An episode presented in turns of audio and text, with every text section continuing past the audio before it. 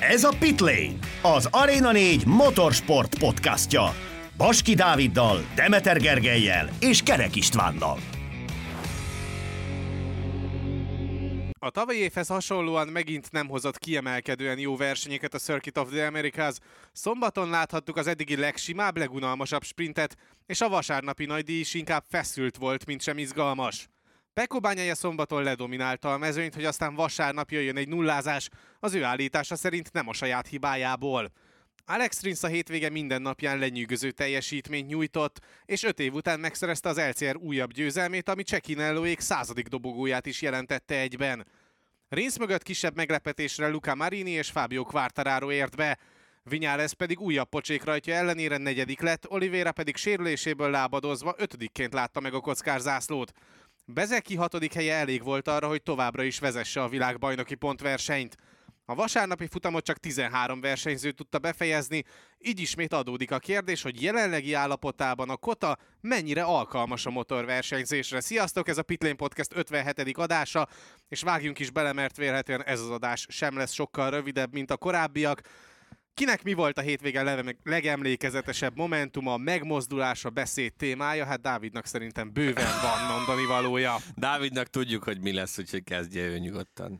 Először is sziasztok, másrészt pedig igen, nekem valóban Pekó bányájának a borulása és utána a magyarázkodása az eséssel kapcsolatban tényleg nagyon felhúzott, hogy megint egy ilyen borulás következett be nála, ahogy Argentina után is és talán egy kicsit most sajnálom a leginkább azt, hogy Bastianinit nem láthattuk az előző hétvégéken. Én bízom benne, hogy most már tényleg vissza tud térni egészségesen, és folytathatja a, a gyári menetelését, de majd ezt kifejtjük.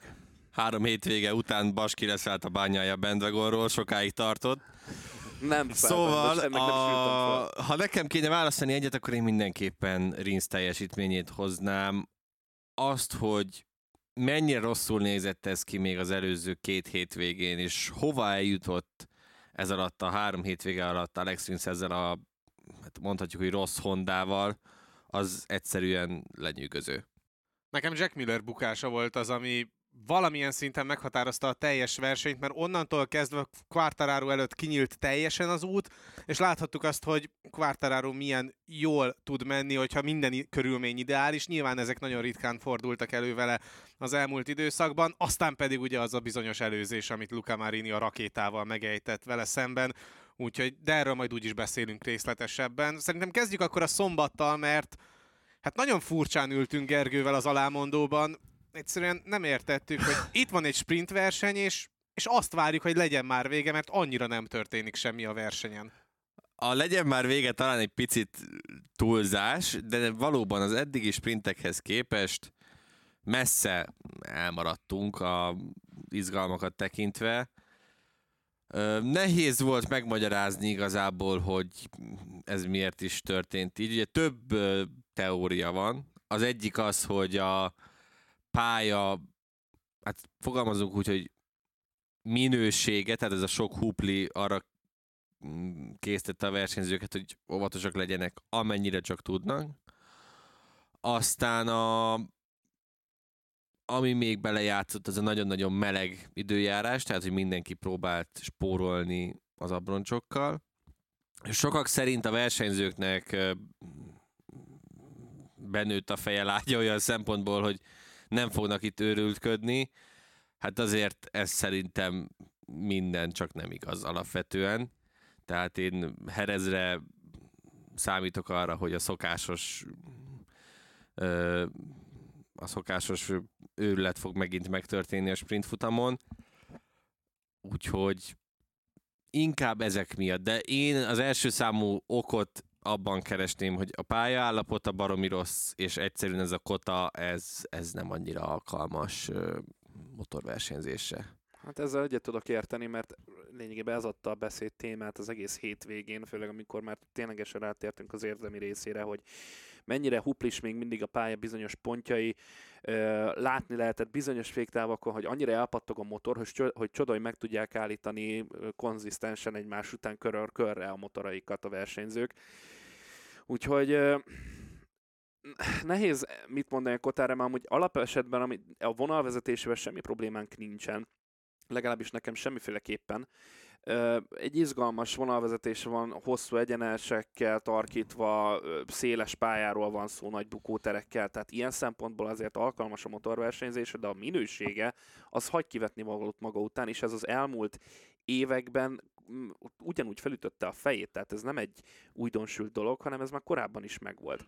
És hiába próbálták ezt már megoldani, nem sikerült teljes egészében, azért azt is hozzá kell tenni, hogy a Kota az egyik leglátogatottabb versenyhelyszín, hiszen nagyon sok autósport is köröz hétvég, hát azt nem mondom, hogy hétvégéről hétvégére, de egy éven belül nagyon sokszor, plusz pedig az időjárás. Tehát ezen a hétvégén is láthattuk, hogy milyen szélsőség, hát idézőjelben szélsőséges tud lenni, de amúgy a texasi időjárás alapból ilyen szokott lenni egész évben.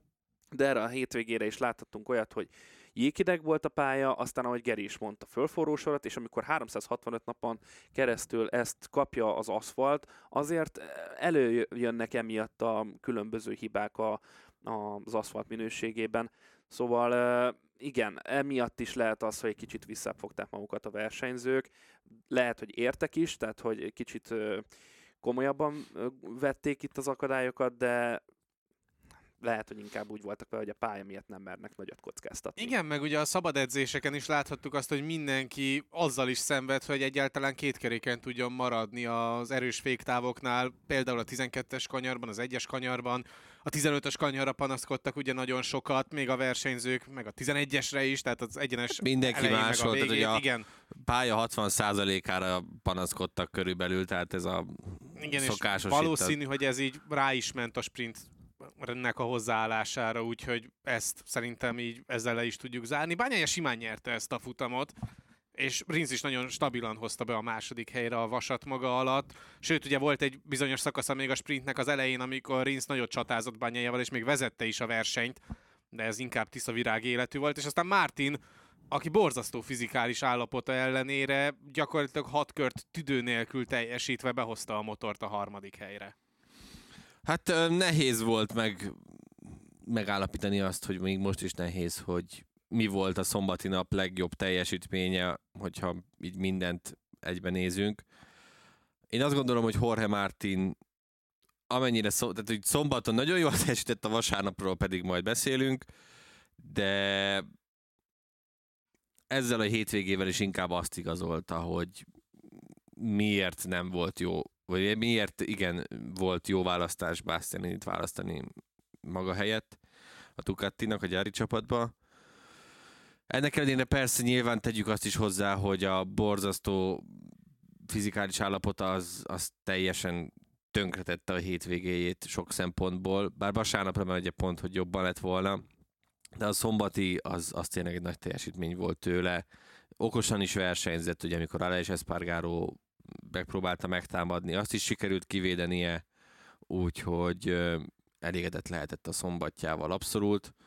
Én azt gondolom, hogy nyilván Rinsz is és Bányája is. Azt nem tudjuk, hogy mondjuk a szombati sprint mennyire alakult volna másképpen, hogyha Rinsznek nincs az a hibája, és nem szakad le azzal, azzal bányájáról, és ugye esik be ugye a többiek kölébe azzal, de, de hát ez most így alakult láttuk, hogy vasárnap, amikor Rinsz bányája sarkába ment, akkor azért tudnak másképp alakulni is a dolgok. Martin tényleg hősiesen csatázott az egész hétvége során, míg a vasárnapi futamot megelőzően is voltak kérdések az állapotával kapcsolatban, és mondta, hogy hát most már sikerült ennem egy kicsit tehát valamit, valamit sikerült magamba tömnöm, de hát az se volt túlságosan sok minden.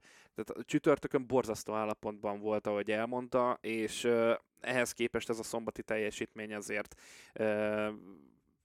kicsit háttérbe szorította ezt a dolgot, tehát sikerült fölülkerekedni ezen az egész problémáján. Na mondjuk, hogyha valakinek nem hiányzott a szombati sprint után még a sajtótájékoztató, az pont Jorge Martin, hát aki már teljesen között. félholt állapotban állt oda az újságírók elé, és kapott zsebkendőt meg teát is, hogy azért ezért, legalább azt kibírja. Hát azért ez egyfajta édes teher ilyenkor, tehát inkább mennek el a sajtótájékoztatóra, Rinsz érdekesebb volt, ugye, hogy ő automatikusan megindult az újságírók helyére a, a sprint után, és mondták neki, hogy te mit keresel itt, hát benne voltál a top 3-ban, ilyenkor neked nem kell ide jönnöd, mert úgyis adsz sajtótájékoztatót, és akkor az a lendülettel Rinsz le is lépett. úgyhogy őt jobban megkavarta ez a szombati második hely, mint, mint Mártint. Aleix Espargaró a végén nagyot csatázott ugye Jorge Martinnal, és nagyot is kellett mentenie, hogy be tudja fejezni a futamot, és végül a negyedik helyre jött be, és Binder is jól tudta kozmetikázni a kevésbé jó rajt pozícióját. Bár egyébként a KTM az egész hétvégén, hogyha a nyers tempót nézzük, akkor meglepő teljesítményt hozott. Már hogyha azt nézzük, hogy mind a két versenyzőjük a Q2-ben találta magát alanyi jogon. Hát a KTM megint egy olyan hétvégét produkált, ahol fönt is voltak, meg lent is voltak bizonyos pontjain a hétvégének, és nyilván a versenyeken sikerült megint valami nagyot durrantaniuk. Ez vasárnap is így az, igen. vasárnap is természetesen, Igen. sokkal jobb is lehetett volna az a Vasárnap melyik volt a nagy durranás, amikor mind a ketten kiestek a versenyből, és Hát addig- Binder Binder is szerzett szállt? Addig a pillanatig, Mire, amíg mire ugye gondolsz? Hát arra, hogy amíg nem esett el Jack Miller, addig a dobogós helyekért küzdött. De erről majd úgyis majd gondolom Ja, majd értem. beszélünk. Tehát azért nem volt egy olyan rossz pozícióban rajtot Hát követően. szokásos Miller. Hát ez a szokásos Miller volt. Bindertől azért kevésbé vártunk volna egy ilyen ö, esés, de megtörtént vele végül azért ő legalább befejezte a futamot. De mindegy, a lényeg az, hogy tényleg egy hullámzó hétvégéje volt megint a KTM-nek. Viszont én továbbra is tartom magamat ahhoz, amit korábban mondtam, hogy belőlük azért tényleg lesz még majd valami. Tehát, hogy meg kell, tehát el kell jutniuk nekik addig a pontig, amíg stabilan tudják hoz, hozni a jó eredményeket Hmm, mindegy. ez Jack Millernek nagyon sikerült az elmúlt éveiben a MotoGP-ben, úgyhogy biztos vagyok benne, hogy majd most a sokadik évére rakja ezt össze, hogy Hát valamikor stabil jó talán elkezdi. eredményeket hoz. Hát valamikor el kell kezdeni. Úgy láttam, az Ausztrál bandvagonról nem szálltunk le, annak ellenére, hogy Miller nullázott. Nem baj, jó van. Nem, nem, amúgy szerintem tényleg egy jó ö, hétvégét tudtak volna nyilván tolni, hogy É, a cowboy kalappal úgy is megvette a baskit. Hát tehát persze. tök mindegy. Hát, e, nem csak Csoda, hogy nem abba jött az amerikai. Meg is lepődtem, hogy Most ha rászálltam a bányája a vagonra, akkor felszálltam a Miller vagonra, azeken rajta is voltam eddig is, de mindegy. A lényeg az, hogy ö, hát meglátjuk majd, hogy mit fognak Európában, visszatérve Európában alkotni. Én azért reménykedem abban, hogy kicsit konzisztensebb eredményeket tudnak majd produkálni a komplet hétvégéken. Elkanyarodtunk egy picit uh, Aleix Espargarótól, meg Brad Bindertől. Uh, Aleixnek ez egy nagyon-nagyon jó eredménye volt ez a szombati, pláne, hogyha megnézzük, hogy ezt a pályát ő mindig valamilyen szinten utálta. És nagyon-nagyon jó csatázott a harmadik helyen. Igen, és ott ugye csak egy-két kanyarom múlt, hogy végül nem harmadik lett. De szerintem, ahogy láttam rajta is, mikor leszállt a motorról, ő felszabadult volt. Neki ez a negyedik hely, ez egy óriási előrelépés ahhoz képest, amit itt Kotán korábban produ- produkált, és a kriptonitot úgy tűnt, hogy le tudja győzni, és ez a negyedik hely, ez mindent, tehát tényleg kimaxolta, ebben ennél több egyszerűen nem volt. Ez a Binder ötödik hely is, én azt gondolom, hogy mindent megtett Binder, amit csak lehetett. Ugye nagyon előrébb már nem is nagyon tudott volna jönni, mert Espargaróék addigra már árkombokron túl voltak, úgyhogy ennyi volt ebben a, ebben a Binder féle KTM-es történetben szombaton. Viszont ő volt az, a leggyorsabb az, az átlagsebességeket tekintve, úgyhogy uh, ilyen szempontból is jó volt látni ezt a KTM-et, hogy milyen jól muzsikál az egyenes szakaszokon. Tehát, uh, Hát mondjuk az egyenesekkel sosem voltak problémái, mert a, a végsebesség rekordot nagyon sokáig ugye közösen tartották a, a Ducatival, uh, úgyhogy ezekkel olyan szempontból nem meglepő, hogy most is jók voltak az egyenesekben. Hát aki viszont borzalmas volt az egyenesekben, hogyha így a végsebességet nézzük, az Fábio Quartararo, aki a sprinten, hát már-már elkeseredettségében próbált extra távolságot, időt nyerni akkor, amikor megérkezett rendszeresen az egyenesek végi féktávokhoz, és az egyes kanyarban túlerőltette, és emiatt bukott is, úgyhogy hiába, hogy az egyik legjobb, hanem a legjobb sprintversenyét hozta egészen a bukásáig 2021 világbajnoka, végül ezt sem tudta pontokra váltani. Nem értettük, én azt gondolom. Tehát amikor itt közvetítettük a sprint futamot, akkor csak így néztünk egymásra, hogy ezt így miért kellett. Tehát pontosan láthatta, ugye akkor, ha jól emlékszem, ötödik helyen ment. Mikor Hatodik, addigra már Alex Márquez is megelőzte őt. Addigra már hatodik volt. Szóval Alex Márquez előbb esett el, nem? Mint Quartararo. Szerintem nem. Én úgy, Uh, én úgy emlékszem, hogy... hát közel, közel voltak egymáshoz, az biztos. Szerintem nem, előbb nem bukott a. Quartararo, mint a Márquez, de most ezzel nem fogunk Alex összeveszni. Márquez ugye négy körrel a vége előtt esett el.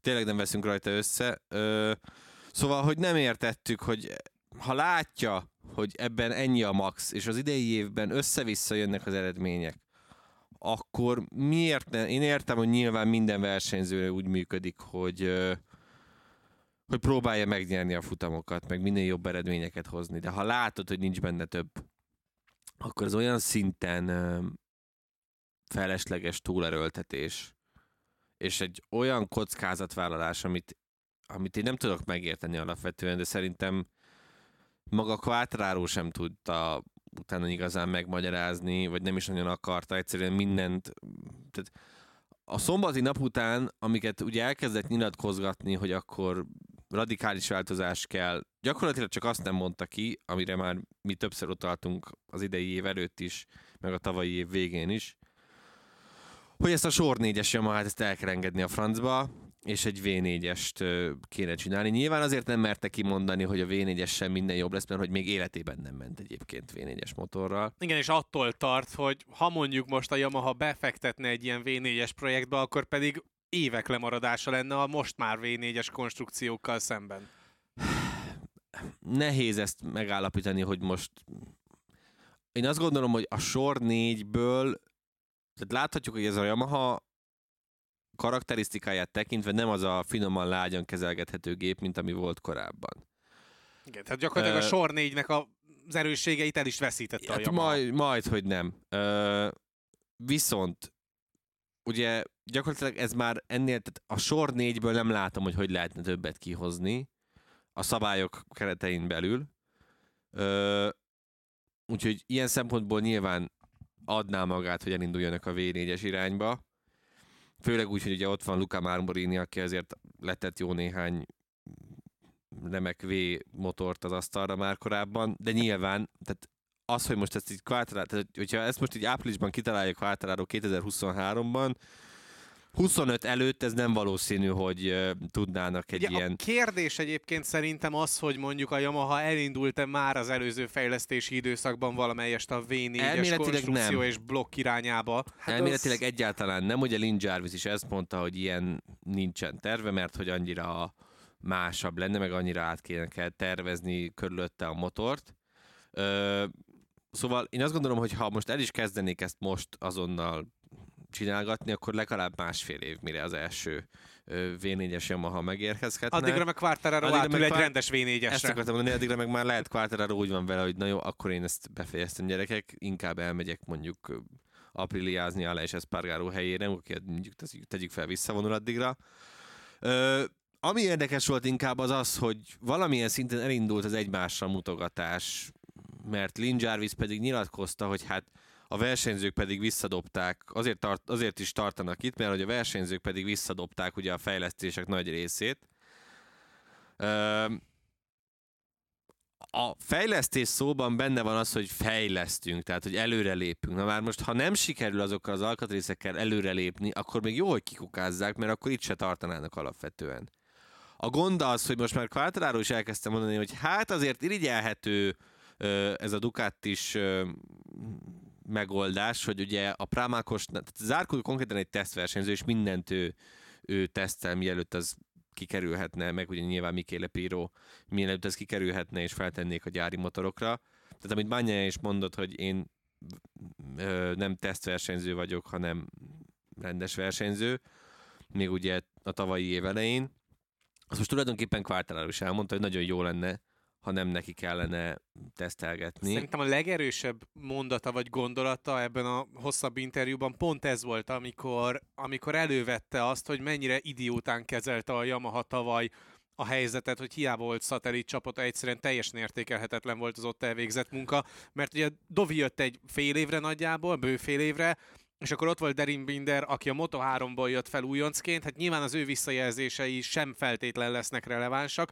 Ott volt Franco Morbidelli, aki hát egész évben kereste önmagát, és ott volt ő maga, aki pedig a VB címért harcolt, ergo nem fog, nem fog elkezdeni tesztelgetni, és nincsen meg az a folyamatos evolúciója a különböző fejlesztéseknek, ami szépen a Pramaknál végbe megy, hogy aztán felkerüljön a gyári motorra bármelyik ilyen aerocsomag, és itt még az aerocsomagokra visszakanyarodva, ugye azt is mondta Quartararo, hogy nagyon jó ez az aerofejlesztés, nagyon jó, hogy elindulnak ebbe, csak ahhoz, hogy ez tényleg működjön, és érdemes legyen ezt használni, a legfrissebbeket, ahhoz kell egy rendes blokk, ami le tudja adni azt az erőt, amivel tud működni az aero. Persze, hát, tök jogos is alapvetően, tehát ezért is mondta, hogy kéne egy V4-es. Szóval most egy picit a, a hogy is szokták ezt mondani? Róka fogta csuka. Igen, vagy savanyú a szőrű eléggé. Ö, nem tudom, hogy ebből mi lehet a kiút. Nyilván vasárnap azért már Quartararo kicsit visszafogottabban nyilatkozgatott, de messze nem volt elégedett, ott sem azért lehetett rajta látni. Igen, Fog, azért fogalmam ezt a harmadik sincsen, helyet ezt fogalmam sincsen, hogy, hogy mikorra, mert ugye a nagyobb baja még mindig az, hogy elvileg nincsen egy alapbeállításuk se ezzel az új, valamilyen szinten új motorral. Tehát, hogy mikorra jöhetnek el odáig, és azon csak jót röhögtem, amikor mondta, hogy hát Herezben hál' Istennek legalább rövidebbek az egyenesek. Nem Nyilván tudom. ez az 1,2 kilométeres egyenes minden volt, csak nem az, amit Quartararo szeretett volna. csak hogy ez így mikor állhat össze alapvetően, azt, azt nehéz látni. És ugye majd hozzák Herezre a kis fejlesztéseiket, és hát nyilván hát ezt Herez... is tökéletesen mondta Quartararo, hogy semmit nem fog javítani a helyzeten az, hogyha hoznak egy új kipufogót, hoznak egy kisebb aerocsomagot, mert ugyanúgy állva fogja őket hagyni a Ducati az egyenesekben de nem tudom, tehát a Herezre is ugye azt gondolom úgy fog mondani, hogy a Herezi tesztre megjön, ott kipróbálgatják. Igen, aztán és aztán visszaküldik Japánba. Majd, majd jó lesz valamikor. Szóval nehéz ehhez a Yamahához most mit, mit hozzáfűzni. És akkor Jarvis is itt nyilatkozgatja, hogy hát jövőre nem, nem realitás a szatellit csapat, tehát hogy öreg, valamit próbáltok már csinálni, mert ez rossz nézni. Tehát ezt még eljátszátok másfél évig, hogy két motorral itt szenvedtek a rajtácson.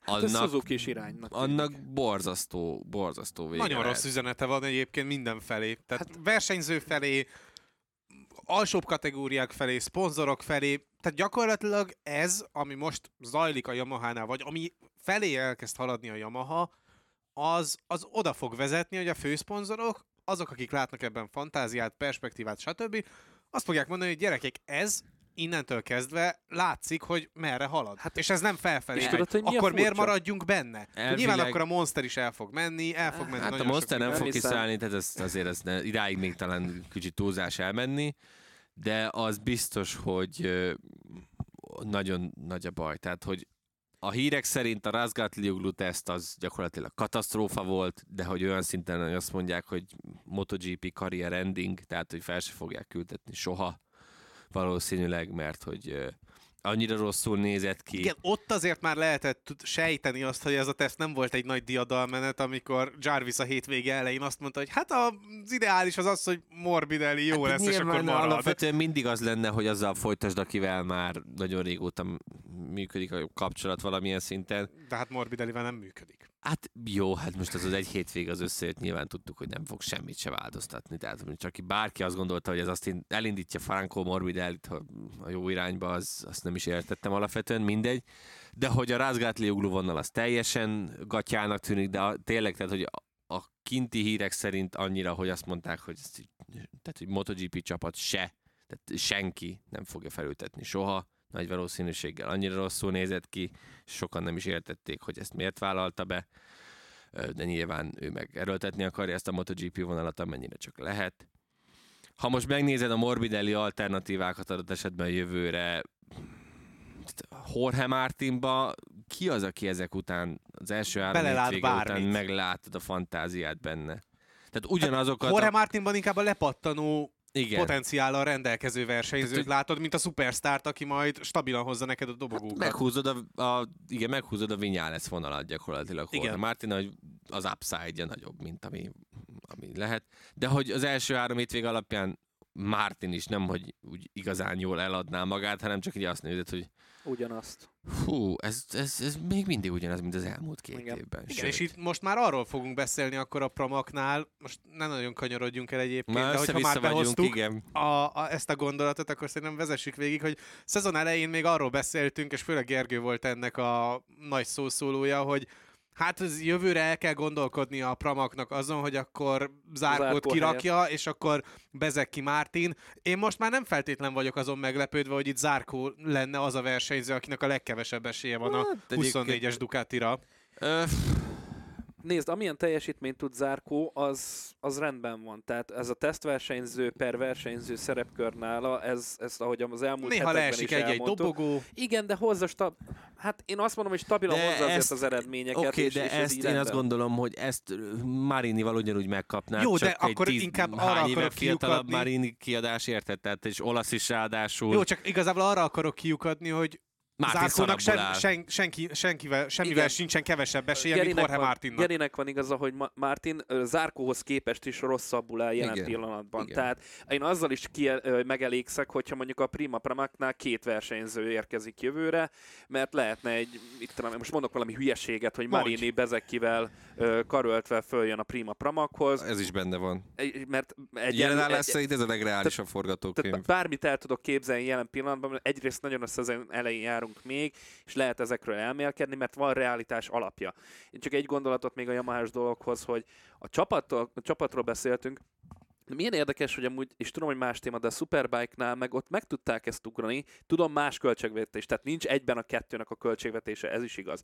De ott kialakították azt, ami megvan például a Ducatinál, hogy van egy csapatuk, egy fő csapatuk, és mellé van egy közel ugyanolyan szatellitnek kikiáltott, de lényegében gyári vagy félgyári csapat. Jó, de mondjuk a Superbike-ban ez Superbike- pont azért van, mert hogy nincsen akkora ö, anyagi különbség mondjuk egy gyári, tehát meg egy nagyon másik egyszerű, között. Nagyon egyszerű. Mi az Istent fejlesztettek ezen a Yamahán az idei évre? hát ez is gyakorlatilag igaz. semmit. Gyakorlatilag Tehát, semmit, de mennek is lefele a Hát ranglétrán. azért mondom, tehát ugyanazt az utat járják ott is, mint most, hogy így szépen ott voltak az elején, meg volt a világbajnoki cím, és így zutty, Igen, beszakadtak. beestek, mert a fejükre nőtt, hát itt is a Ducati, A Ducati, meg ott is. persze. Tehát, hogy Tehát ez, de amúgy a Kawasaki is, tehát, de most nem akarok nagyon elmenni, csak ott is ez a japán Majd mentalitás. hétvégén megbeszéljük Hétvégén lesz majd a- megbeszéljük. igen. De igen, de azt szerintem ugorjunk is a témába, mert nagyon elmentünk Prima Pramak Igen. irányba is.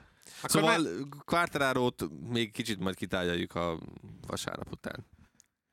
Beszéljünk Alex Márquezről. Csóri, Mert- de sajnáltam. Hát szegény, azért i- ilyen, ilyen, ilyen véget érni tudod, a sprintjének. Azt próbáltam elolvasni az összes nyilatkozatot, amit adott a szombat után, meg, meg, meg meghallgatni, hogy ő maga is mit mondott. Arra lennék kíváncsi. Ugye ő azzal magyarázta, hogy hát valami rosszat tehettem, de egyébként mindig ugyanazt eszem, mint amit most is. Hogy ő mennyire, ugye mert mint ugye sokan tudják, de akik nem tudják, annak elmondjuk, hogy belehányt a sisakba, rájött egy ilyen rosszul lét menet közben, hogy ez a rosszul lét, ez mennyire volt az, hogy elizgulta, és mennyire volt az, hogy valóban valami romlott kaját ehetett. Mert ugye, amikor tehát azt ki is ö, emeltük ugye szombaton is az időmérő edzés után, Bányáján nyilatkozta, hogy hát nehéz dolgom lesz, mert Alex Márqueznek nagyon jó a tempója. Tehát így ezért, Olyan, mint az enyém. olyan, mint az enyém. Tehát, és hogy így ezzel rátette a nyomást Alex Márquezre, és nem tudom, hogy mennyire volt benne tényleg ebben a hányós rosszul létes sztoriban az, hogy elkezdett eliz, elkezdte elizgulni, és mennyire volt benne valóban az, hogy, hogy tényleg rosszul lett, mert amikor azért hírt, valamilyen szinten hirtelen oda kerülsz a győzelem közelébe, mert ezt mondja rólad a címvédő világbajnok, hogy hát azért Alex Márquez meg fogja nehezíteni a dolgomat, akkor szerintem a lelkületed úgy elég durván meg tud változni. És szerintem akkor tud megváltozni a lelkületet, hogyha mondjuk egy éve vagy, vagy két éve vagy a király kategóriában. Azért Alex Márquez annál már rutinosabb. Jó, csak egy egy elcél, Igen, csak sosem volt ennyire közel, érted? hogy igen. Ilyen ugrás, tempóbeli ugrás, hogy basszus kulcs, releváns de ez olyan, versenyző mint- vagyok, nem a top 10-ért kell, hogy küzdjek, hozzá, hanem, ez hanem ugyanaz, mint amikor a Guardiola egy teljesen random ukrán csapatról, vagy bolgár csapatról is azt mondja, hogy hát életünk legnehezebb meccse következik, és a meccs ez- után ugyanezt nyilatkozza. nem, tehát, nem, hogy nem, mert évek, éveken Túlzás, keresztül, igen. éveken keresztül egy rossz csapatban volt, egy számára nem megfelelő motorral, próbált minél jobb eredményeket elérni, és azt hitte, hogy a pályafutása ö, olyan szintre fog süllyedni, hogy lassan kikerül a MotoGP-ből.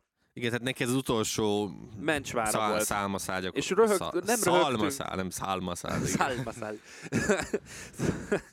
Szóval, hogy, hogy azt, azt kell ilyenkor végig gondolni, hogy kikerülsz egy ilyen világ, hogy benne van az, hogy kikerülsz ebből a világbajnoki körforgásból, hogy nem tudsz ott maradni, és ugye ne, ne, nem is tudom, hogy nevettünk, nem is tudom, hogy csak furcsáltuk azt, hogy úristen Alex Márquez a Ducatira ül, és hogy ez jó egyáltalán Grezininek, és már itt az első fordulón mondtuk, hogy úristen, ez tényleg egy nagyon-nagyon jó választás volt, és mindenki fölkapta Alex Márquez. Tehát azért egy jött egy újfajta teher rá, egy másfajta teher, amivel még eddig nem nagyon kellett megbirkóznia, és ez, ez ö, hát igen, tehát hogy a, úgy, úgy valami olyasmit is pró- próbáltak belőle kicsikarni, amit Geri is mondott, hogy lehet, hogy tényleg már rajthoz, amikor odaállt, akkor benne volt ez az idegesség, és ez olyan szintre került a futam felénél, hogy egyszerűen össze... Tehát ő azt mondta, hogy a testem összeomlott.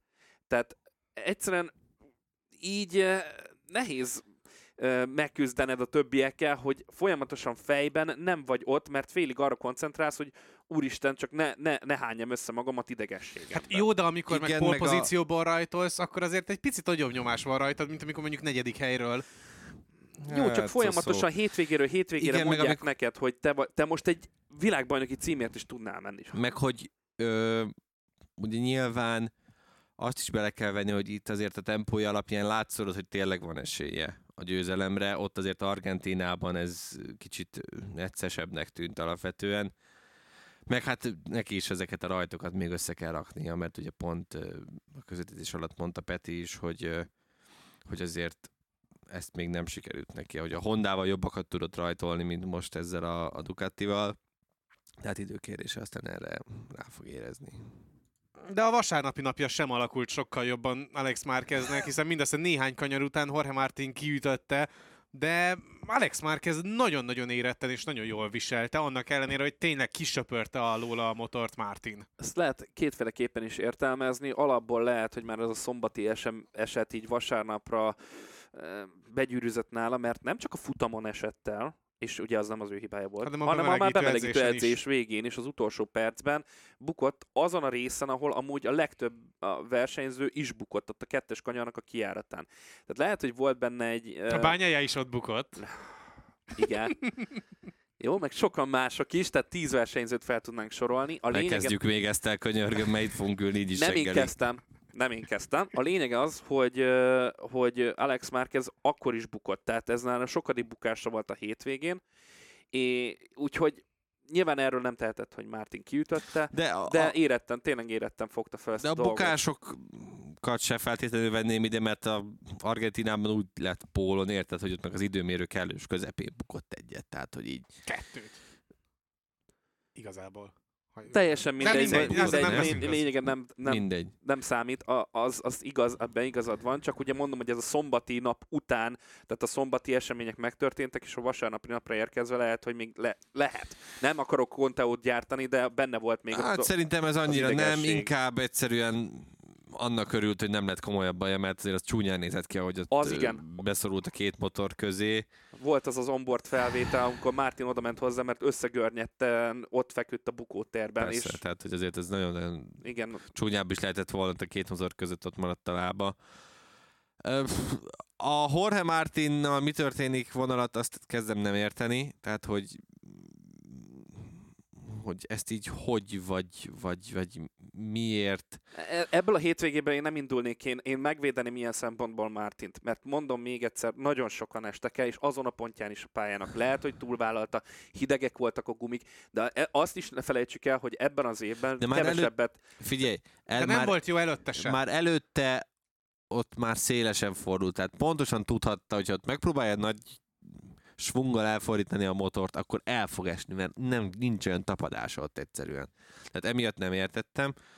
Azért se értettem, mert hogy miért a futam elején próbálkozik ennyire görcsösen, Mert Tehát- elrontotta a rajtját. azt világos, de hogy neki pont, hogy spórolni kellett volna az erővel, hogy valahogy végigcsinálja ezt a 20 kört, és hogy ha valaki így tönkreteszi másnak a versenyét, akkor ezért miért nem jár a bünti? mert versenybalesetnek titulálták. A lófaszt volt ez versenybaleset, hát De nem én. telibe kiütötte, tehát ez, ez hülyeség. de Tehát telibe kiütötte Alex Márquez, akinek ezzel nullázta a versenyét. Hát, Alex Márquez semmit nem csinált, ő ment az ideális éven, Martin összecsukta a motor elejét, Én ezzel egyetértek, nem Jó, ellened mondom, akkor csak azt mondom, hogy a versenybírók A gondolhatják úgy konzekvenciát hozom föl, mert ez mindig azt meg, mondjuk, hát hogy de- nem konzekvensek a bírók, Hát nincs most meg. konzekvensek voltak, mert hogy Luca Marinit se vágták meg ugye akkor, amikor Bastianinivel ütközött. És az kísértetésre hasonló eset volt. az nagyon nem volt hasonló eset olyan szempontból, hogy Bastianini ott messze volt az ideális hívtől, teljesen lesodródott. Marini simán be tudott mellé bújni, és a kiáraton esett el egyszerűen Marini. Tehát, hogy az tökre más volt, én azt gondolom. Ez nem lehet összehasonlítani a kettőt. Ebben igaza van Gerinek ilyen szempontból, de hogy mondjam, tehát most annyira rá vagyunk szállva a versenybírákra jogosan, én nem tudom, tehát meg kéne 20-szor néznem még egyszer azt a felvételt, Tehát de ha- akkor se lennék sokkal okosabb De szerintem, hogy tényleg, most itt hibás ezt volt, inkább nem volt hibás. hasonlítanám, ezt inkább hasonlítanám a Mark Márquezes esethez, ott ugyanez volt, hogy gyakorlatilag telibe kiütötte Márquez Oliveirát, és ugye Mártinak is nagyon csúnyán betett. De nem ért hozzá. Hát, Ja, értem, persze, nem, nem ért hozzá. Igen, részben, de az sem, az is egy kicsit másfajta eset volt, mert ott meg nagyon elfékeztem, tehát totál benézte a féktávot. Márti meg a Má- kanyart. Má- Mártin Mártin meg, meg az egész az, ívet, kanyart. az ívet, de ott ugye lesodródott, és elúszott róla alul a motor. Na Tehát, mindegy, szóval de a, mindegy. ne- nem, nem értem, hogy Jorge Martinnal mi történik ismét az idei évben. Ugye úgy vágott neki ennek a ennek az egész idei évnek, hogy hát akkor Megmutatja. megpróbálok világbajnok lenni, szatellitmotorral, stb. stb. stb. És egyik hülyeséget csinálja továbbra is a másik után. Az időmérőn elesett kétszer, ö, holott simán ott lehetett volna az első sorban. Nyilván a szom, ez a szombati, har- a szombati harmadik hely, ez egy nagy mentés volt a részéről, de vasárnap is simán lehetett volna egy hasonló eredménye. Picit okosabb és egy picit türelmesebben versenyez. Ebben egyetértünk, csak én még azért is védeném meg, amiről már beszéltünk, hogy a betegség, ami hátráltatta őt egész hétvégén. Azt én értem, de a betegségben nem játszott bele, hogy most vasárnap kiütötte nem Alex tudom, tehát Márquez. fogalmam sincs, hogy amúgy őszintén, hogy ilyenkor mondjuk milyen gyógyszert adnak neki, hogy ez mennyire esetleg Mindent, amit találnak. Tehát ez biztos lehet. Szóval ezt a hétvégét egy kicsit most félretenném Jorge Martin esetében, ennyire nem ekézném most, de hogyha ez valóban így marad a, kövább, a továbbiakban is a következő hétvégén, akkor igen, visszatérhetünk erre, hogy, hogy mi van most veled, Martin. Szeretem, amikor a Dávid int minket, illetve húz vissza minket a realitás talajára, majd erről beszélünk mindjárt, később. Majd mindjárt De előtte még Alex elszállok. Espargaróról és az Apriliáról is kell ejtenünk néhány szót, mert hogy a szombaton egészen kiválóan teljesítő Espargaró futama mindössze néhány kanyarig tartott, mert hogy ő is elesett, és az elmondása alapján a hátsó összeültető rendszer meghibásodása miatt, és márkatársa Raúl Fernández is emiatt kellett, hogy feladja a futamot. Azért ez kezd nagyon rosszul kinézni az Apriliánál, mert megint előjönnek az összeültető problémák, csak úgy, mint tavaly, és mi az, ami miatt ennyire nem áll össze itt a Lego ezen a téren a Noáleieknél? A meleg, legalábbis Alex Espargaró szerint, amikor nagyon nagy a forróság, hát azért vasárnap meleg volt, de szombaton melegebb, zárójel bezárva, Öm, akkor, akkor vannak ilyen, ilyen gondjaik elméletileg, ami hát szerintem nem feltétlenül mondanám azt, hogy a melegnek volt köszönhető ez a két meghibásodás. Most én inkább mondanám azt, hogy a, ha már mindenképpen mondani kell, akkor a meleg és a huplik. Tehát, hogy valahogy a kettő így összeadódott, mert mert nyilván, amikor ilyen rossz pályán mész ilyen sokat, akkor, akkor előbb-utóbb megadják magukat ezek az alkatrészek, és az Apriliának pedig az, hogy ez, tehát, hogy ez miért ilyen nagy Achilles sarka az Apriliának, azt nehéz megmondani. Fogalm sincs erre, mit lehet kitalálni, milyen helyen lehet megerősíteni azt a Nagyon egyszerű, egy tervezésbeli probléma is lehet, tehát meg be kell menni a gyárba, és át kell nézni, Ja, hogy de ha az tervezi- apróságokat. Hát De ha tervezésbeli probléma, akkor minden hétvégén megadná magát, nem? Hát nem feltétlenül, mert te mondtad, hogy itt a kotai rázókövek esetleg másképpen rázták meg a motort, a huplik, amik folyamatosan toltak a féktában, még rátettek egy lapáttal, tehát nem volt egy teljesen sima aszfalt. Tehát bármi előfordult, ami okozza, de ez pontos, hogy neki kellene megtalálni. Tehát, hogyha valakihez kellene fordulni az Apriliának, a saját maguk, és letesztelni ezt az egészet minden körülmények között. Tehát ez nyilván nem egyszerű a MotoGP-ben, meg korlátozva vannak a teszt lehetőségek, és az egy pálya, meg a másik pálya, meg a harmadik pálya teljesen eltérő lehet, mint tempóra, mint beállítás szempontjából, és így tovább, és így tovább. Ez lehet, hogy elektronikai probléma, akkor meg kell nézni, hogy az elektronikai rendszerek hogyan működnek. Tehát ez hosszú idő, ez nem fog egyik hétvégére a másik hétvégére változni.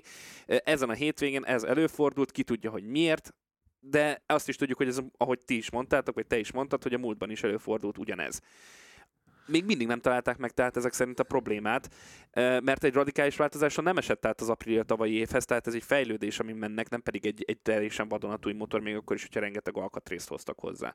De mindig is elmondták, hogy fejlesztünk, fejlesztünk, fejlesztünk. Látszik is, látszik is, csak, csak még mindig hiányzik valami. Tehát ez az Aprilia amúgy nagyon jó, de mindig valami apró nüansznyi dolgon elbukik ez az egész hétvége.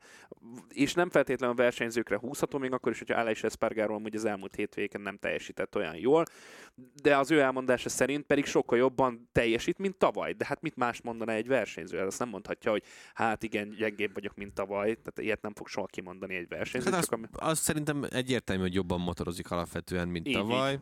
Így, így. Hát nyilván, a csapatnak fel kell nőnie még egy picit jobban. Nyilván Argentinában azért ez az eső az rendesen betett nekik, ott azért simán benne volt, hogy egy-kettőben így befutnak. Van. Tehát az, így van. Az jobban így van. is lehetett volna részükről. Meg Oliveira hiánya, megsorolhatnánk. Hát, tehát...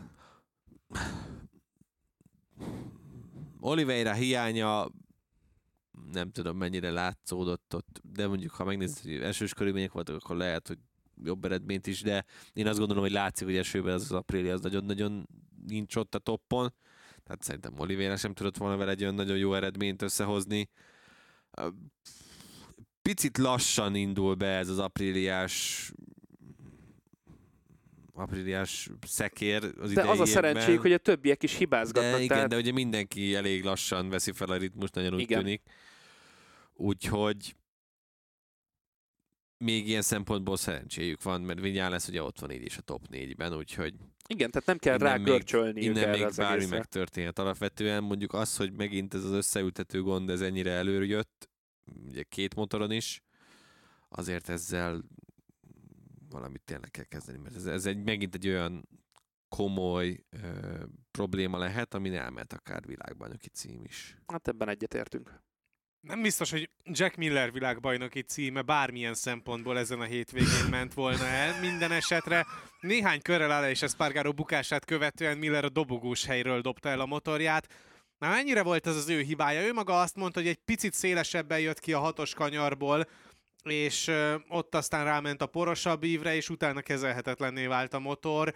Megpattant úgymond a motor valami résen, huplin, ő egészen másképpen fogalmazott, hogy min, és hát igazából ez vetett véget a futamának tényleg a pálya volt az, ami Miller versenyének véget vetett, vagy igazából Jack Millernek a nagyra vágyósága? Nem, nem a pálya, ő maga. Tehát ezt el is, el is ismerte amúgy, lehet egy másik uh, interjúadás során, hogy ez, száz százalékban az ő hibája volt.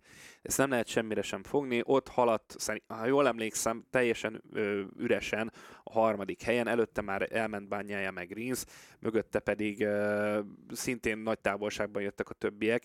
Ezt ő rontott el, kész pont Azért is lehet Millernek ezt sajnálnia, mert az egyik legkiemelkedőbb hétvégéje lehetett volna. A sprinten ettől függetlenül én még többet vártam volna tőle, és nem sikerült hoznia egy olyan, legalább egy top 5-ös helyezést Millernek. Viszont a, hogyha már az nem sikerült, és egy ilyen jó rajtot vett, és egy ilyen jó pozícióban haladt, akkor meg minek erőltette túl. Ezt lehet megmondom, ahogy ő is mondta, hogy a pályára valamilyen szinten fogni, de Igen, ezt hozzátette... Mondta, nagyon csúszós a pálya, és egyszerűen megbocsál, nem tud megbocsáltani egy-egy ilyen apró hibát, és akkor addig tudsz két keréken maradni, ameddig még föl tudod nyomni magadat Igen. könyökkel, és a többi, és a többi. De azt is elmondta, hogy mindenkinek ugyanilyen körülmények voltak a pályán. Tehát, tehát ezért nem lehet senki és semmi másra fogni, csak önmagára ezt az esetet. És mondom még egyszer, mivel az egyik legkiemelkedőbb hétvégé ez a Kota, ez az Austin hétvége általában, és Amúgy... csalódott is volt egyébként. Hát ő persze, maga azt mondta, csalódott. hogy egyébként a futamgyőzelemért is mehetett volna. Nyilván itt most a ha-faktort vegyük ki a tényezőből. De, de benne volt. Benne de volt. benne volt, és egyébként ő maga is mondta, hogy azon a részen, ahol kicsit konzervatívabban motorozott, mint Rins, ott is tudott egyébként rá csatlakozni és közeledni. Ugye ilyen volt a három jobbos, a 16-os, 17-es, 18-as, ott egy kicsit visszafogottabban kezelte a motort, mint Rins, és még ott is tudott közeledni, úgyhogy emi- emiatt is gondolta egyébként Miller, hogy bőven lehet esélye itt akár nagyobb sikereket is elérni. Hát végül a bukótérben fejezte be a futamot a kedvenc Ausztrál versenyzőnk. És tényleg én, nagyon imádom, én nagyon imádom Jack Millert, tehát Na. hogy csak hát na, maradjon két keréken, és akkor még jobban szeretem. Hát eddig amúgy kétszer bukott, ugye az éven. Egy sprint, meg egy, ez a, ez a nagy díj. Mármint Ez fog fájni neki a nap végén, vagy E- a hónap végén. Hát a hónap év végén biztos, hogy ez fog fájni a leginkább. Igen. Nem tudom, hogy lesz-e ilyen közel mondjuk KTM-mel. Nem Még tudom, mert, mert Portimao-ban se számítottunk rá, és az, az, de az egy első hétvége, tehát Hát kár Mans, kiindulni. Le Mansban lehet, hogyha leesik az eső, akkor ott azért ő szereti azt a pályát. De ez most tényleg egy nagyon jó eredmény Lehetett, lehetett volna. volna, hogyha meg Ha nem dobja ragadni a el. Ez. Jack Miller szívéje így kezdődik, hogy nagyon jó eredményeket érhettem volna el. Igen, igen. Hát Tehát, hogy nem tudom, ő olyan szempontból én azt gondolom, hogy ez inkább ez. Nekem ez a szokásos Milleres, hogy azért ott vagyok a tűz közelben, de valami valami pont hiányzik, és pont jön egy egy ilyen vagy saját hiba, vagy egy pici, pici elmérés, vagy valami ilyesmi. Mi volt a legnevetségesebb kifogás, amit hallottatok valaha egy bukás után? Ezen el kellene gondolkodnom, de most hirtelen nem fog tudni erre választ adna, adni neked. De Nevetségesnek én nem szoktam alapvetően, jó, hát most egy nagy hülyeség nekem se jut eszembe. Tehát nevetségesnek nem, Akkor olyan, ami meghökkensz, hogy hallod. nem tudok ilyeneket ne, sem most így a, a, a, hirtelen. hirtelen nem tudok én sem Én ilyet se. mondani. Voltak már biztos olyanok, amiken így a, a, a, mondjuk ez a Márkez, hogy nem mentem neki Mártinnak című történet, ez például elég, Ja, ez- ez- ez elég egy ilyen fura, Igen, a de hogy ilyen, ugye Mártin nem is bukott végül, csak Márkez, de nem nem tudom, hogy vo- volt azon kívül, vagy tudnék-e ilyen példát mondani mostanában. Mm, Pedig szerintem nem nagyon kell visszamennünk az időben, hogy hall- halljunk egy nagyon-nagyon furcsa nyilatkozatot bányájától. Mi szerint, hogy ő azért bukott, mert hogy túl tökéletes volt a motor az egész hétvégén, és egyszerűen nem érzi ilyenkor a határokat, mert, mert egyszerűen nincsenek határok. Annyira magabiztosan érkezett meg a kettes kanyarba is, előtte is egyszer sem volt semmiféle hibája a hétvégén ott, és minden nagyon klappolt. Hát a futamon nem. Valahol a kettő között van az igazság. Ugye, amikor közvetítettük a futamot, akkor ugye Sebestyén Peti is mondta, azért nyilván ő motorversenyzőként jobban rálát ezekre, hogy ez szinte nem is volt hiba. Mert hogy ahogy nézegettük a felvételeket, az látszódott rajta, hogy ugyanazon az íven ment, mint, mint eddig. Öm, az, hogy mennyire túlságosan tökéletes ez a GP23-as, és mennyire nem érzed rajta a visszajelzéseket sokszor. Ezt megkérdezték, ugye, tehát miután Banyai elesett, ő ezt ugye elmondta, hogy 100%-ban nem az ő hibája, nem nem érzi úgy, tehát hogy inkább menne két tizeddel lassabban, csak kapjon jobb visszajelzéseket a motortól. Öm, és utána, miután ezt ugye lenyilatkozta, megkérdezték a három másik GP23-assal versenyző pilótát is, hogy ők mit gondolnak erről a teóriáról, és azt mondták mindannyian, hogy van igazsága alapvetően Pekó bányájának ebben. Igen, mert Zárkó mondta azt egészen pontosan, mert nyilván őt is megkérdezték, hogy a néhány fok eltérés, tehát a hőmérséklet, és ugye pont vasárnap nagyon sokat beszélt. Általában nagyon sokat szoktunk beszélni az időjárásról, de azért szajkúzzuk legalábbis én folyamatosan. Igen, akartam mondani, hogy te beszélsz én, én azért, de, az de, de látod, hogy van igazság alapjának az egésznek, hogy azok az egy-két fokos eltérések is nagyon sokat számítanak a pálya adott szakaszán. Tehát nem hiába van például az a grafikon is, hogy a különböző szektorokban mi, milyen hőmérsékleti viszonyok uralkodnak éppen a pályán, mert egy 6 kilométeres pályán nem ugyanaz van, mint a kettes kanyarban, vagy a 12-es kanyarban. Most mondtam két dolgot. És a motor emiatt nem fog ugyanúgy viselkedni, mint minden egyes körben, mert körre a körre változnak a dolgok. De ezt minden egyes hétvégén, minden egyes versenypályán tudja nagyon jól mindenki, és Szombaton az volt az érdekes, amikor beültek az első három helyezett a kocsiba, arról beszélt, ugye ott volt bányája, és hogy nulla tapadás volt, és hogy út semmi, tehát féktávon meghaltunk a motorral majdnem minden egyes körbe. Ö, ott a melegre panaszkodtak érdekes módon. Vasárnap meg már azt mondták, hogy sokkal jobb volt a melegben menni, mert sokkal jobban érezték a motort, mint ebben a hidegben, Persze. ami volt. Ez azért volt így, mert ugye volt némi szél is, nem is olyan kicsi. Tehát, hogy voltak olyan helyei a pályának, a kettes például pont ilyen hely volt, ahol ott keresztbe össze-vissza fújkált a szél állandóan. Igen. Tehát nyilván ez is megzavarhatta alapvetően, alapvetően bányáját. Bányáját, igen. Ö, de nem csak ő panaszkodott egyébként, a versenyzőknek, akik elestek, a nagy, nagy része azt mondta, hogy hát leginkább a szélnek volt köszönhető. Nyilván a huplis pálya az adott, az egy alap. Szóval, hogy visszatérve erre a túl tökéletes a GP23-as, inkább mennek két tizeddel lassabban című történetre. Akkor meg az lenne a baj. Ö, nem vagyok benne biztos. Tehát azt nem tudom, hogy erre hogy tudna. Tehát, hogy amikor oda mész a, a tehát odaállsz Gigi elé, hogy Gigi, ez itt túl jó, roncsátok el. hát kiröhögik. Tehát, hogy akkor így mit, mit fognak vele kezdeni? Tehát nem tudom, hogy ezt az érzést hogyan lehet neki visszahozni, hogy jobb...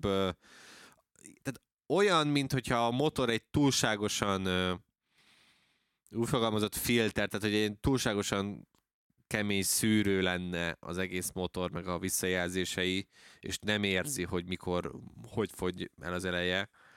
Ebben valamilyen szinten belejátszik szerintem az is, hogy azért ez a kemény első választás nem tudom mennyire volt alapvetően jó ötlet. Például Luca Marini azt mondta, hogy ő a közepessel akart indulni, csak nem akart ő lenni az egyetlen hülye gyerek, aki végül úgy dönt, hogy, ö, hogy akkor... Na, Lehet, hogy Rossi felhívta, hogy ne csináld azt, mint bányája két éve. Igen, igen, tehát hogy nem akart ő lenni a hülye gyerek, aki pont mást választ, és akkor azzal ö, Bukik. azzal bukja el a futamot, hanem hogy ugyanolyan feltételekkel akart odaérni a, az elejébe, ez ugye össze is jött neki.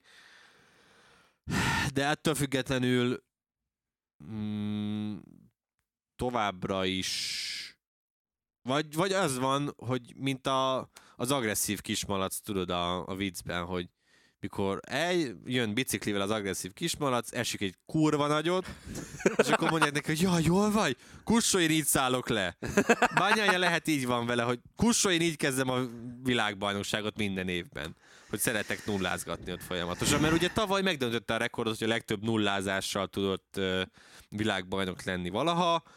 Lehet, hogy idén ezt a rekordot szeretné újraírni. Nem tudom, nagyon-nagyon nehéz bármit mondani alapvetően erre. Én Valahol a kettő között van az igazság, hogy tényleg ő is hibázott, és lehet, hogy egyszerűen nem érzi úgy a dolgokat, mint a, a tavalyi motoron.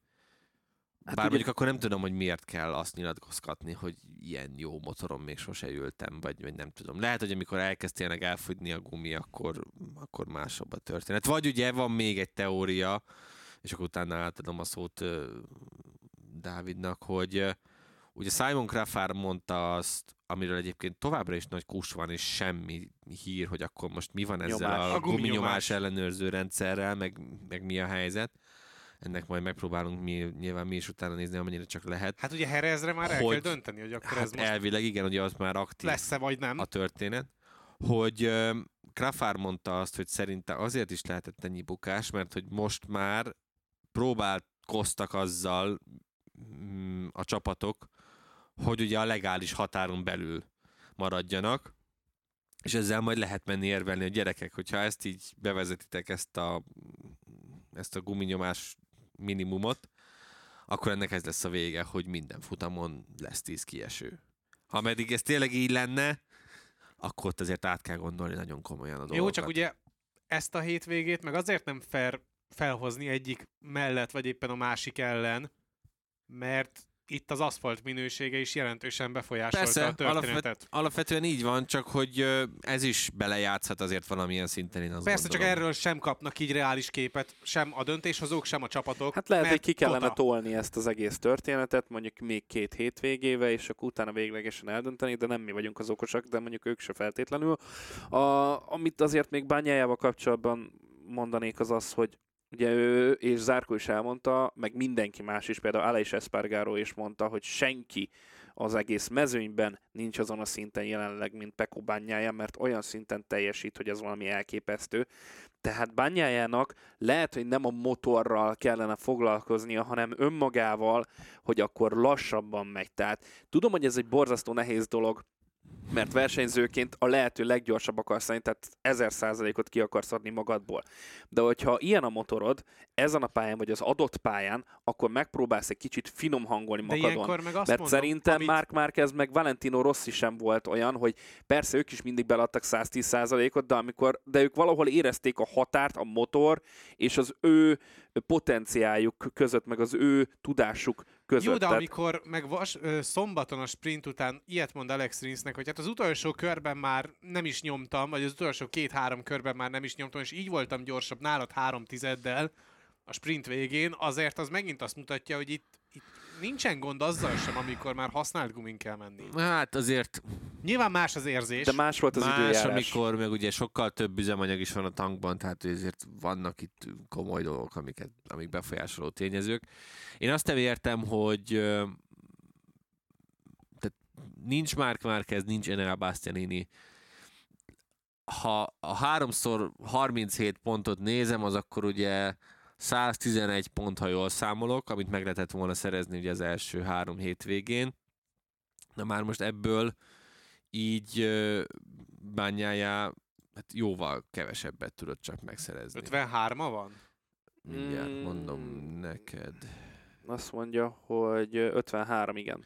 53, Bezeki pedig 68-al vezet, talán? Vagy 64, 64, bányája 11 van köztük. 64, 53 és 47-tel áll. hogy Rins. 64, tehát nézd meg már most a pontok felét, tehát úgy vezeti vezet, Bezeki a VB-t, hogy kb. ugye a pontok felénél valamivel többet tudott megszerezni. Tehát, hogy megint ez egy igazából valamilyen szinten megköszönhetjük ezt a bukdácsolást tényleg bányájának, Igen. mert hogy ha ez nincsen, akkor ugye neki, hát írjunk be mondjuk 45. 45-tel több pontot, akkor onnan, Akkor már sokkal másabb a ugye- százalékos elosztás. igen, és ugye, hogyha most tényleg mondjuk Márquez meg Bastianinit is világbajnoki címre esélyesnek tartjuk, akkor ö,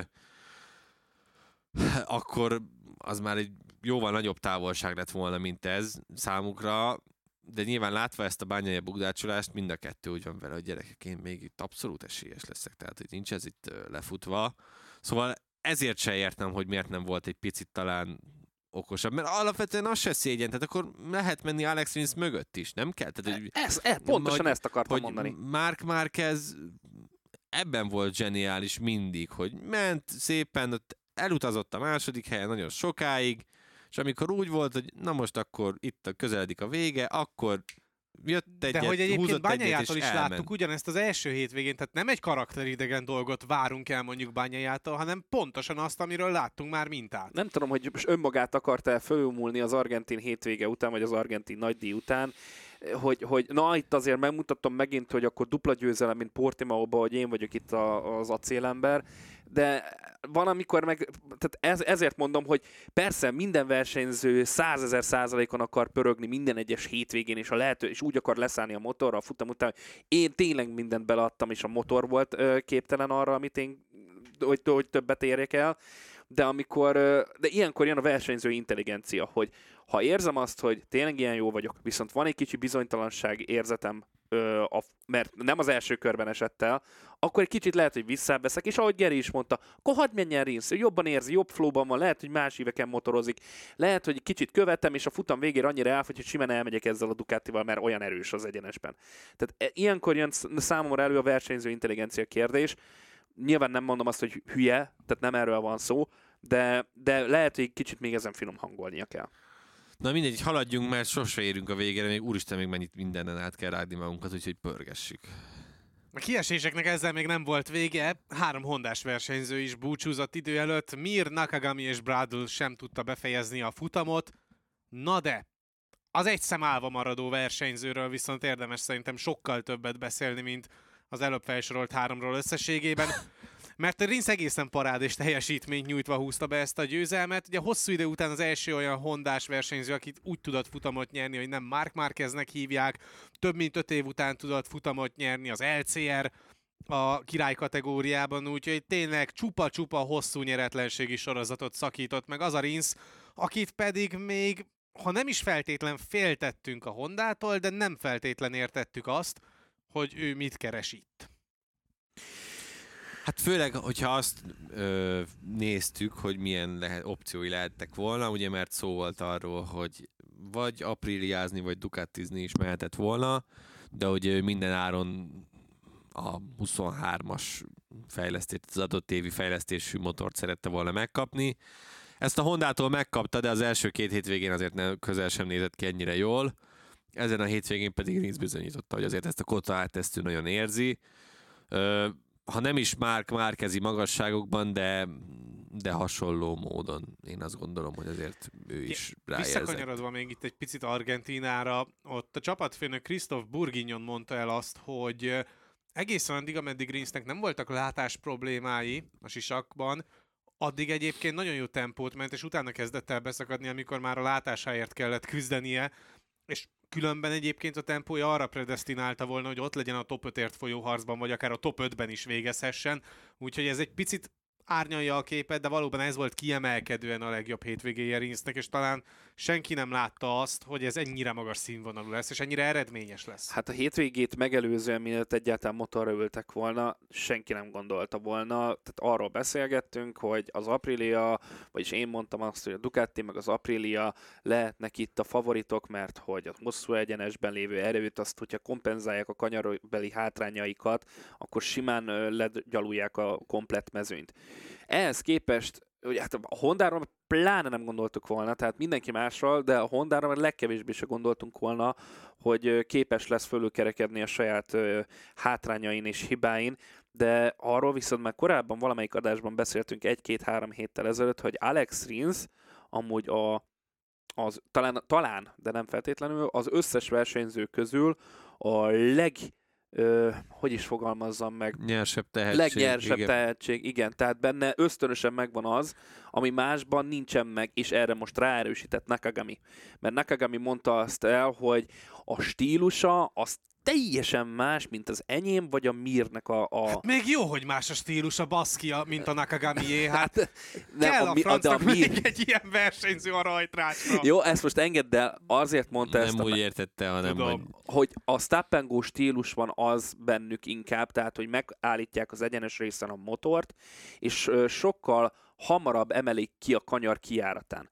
Na ehhez képest Rins pedig olyan, mint hogyha egy motocross versenyzőt látnál menni a, a sárban, hogy állandóan keresztbe áll, végig próbál minél nagyobb sebességet átvinni a kanyarokon, és ezt tavaly például Philip Islanden is kiemeltük, hogy mennyire más íveken veszi a bizonyos kanyarokat, és most is az volt látható, hogy teljesen másképpen kezeli a motort, és ezzel kompenzálni tudja a hátrányait.